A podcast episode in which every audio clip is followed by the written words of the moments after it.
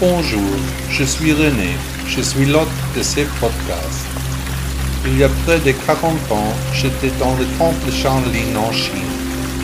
J'ai vécu de nombreuses années, appris les arts martiaux et le bouddhisme. Aujourd'hui, je transmets les enseignements du Bouddha selon mes idées. Profitez de l'épisode d'aujourd'hui. Méditation debout. Durée 5 minutes. La méditation debout est un exercice très difficile.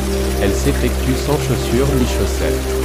Le simple fait de rester debout est incroyablement difficile pour la plupart des gens, c'est totalement inhabituel. Rester immobile peut être très fatigant. Dans une pièce calme, on règle une minuterie sur 5 minutes, le regard se porte sur la fenêtre obscurcie. Les jambes sont écartées de 30 cm, les genoux sont pliés au minimum, en tout cas pas comprimés. Les bras sont soit posés avec les mains sur les côtés, soit légèrement tendus vers l'avant, mais droits, les paumes légèrement tournées vers l'extérieur. Maintenant, on reste simplement debout, en faisant attention à la respiration, qui doit rester aussi naturelle que possible.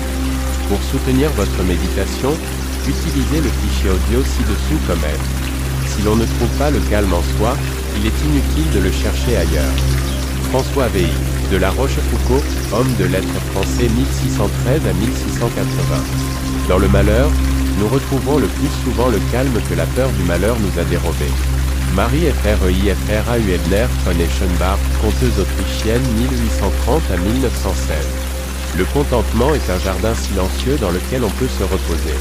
Ernst FERST est l'écrivain autrichien, né en 1960. 1955. Merci beaucoup d'avoir écouté le blog de Bouddha. N'hésitez pas à visiter mon site web. À demain.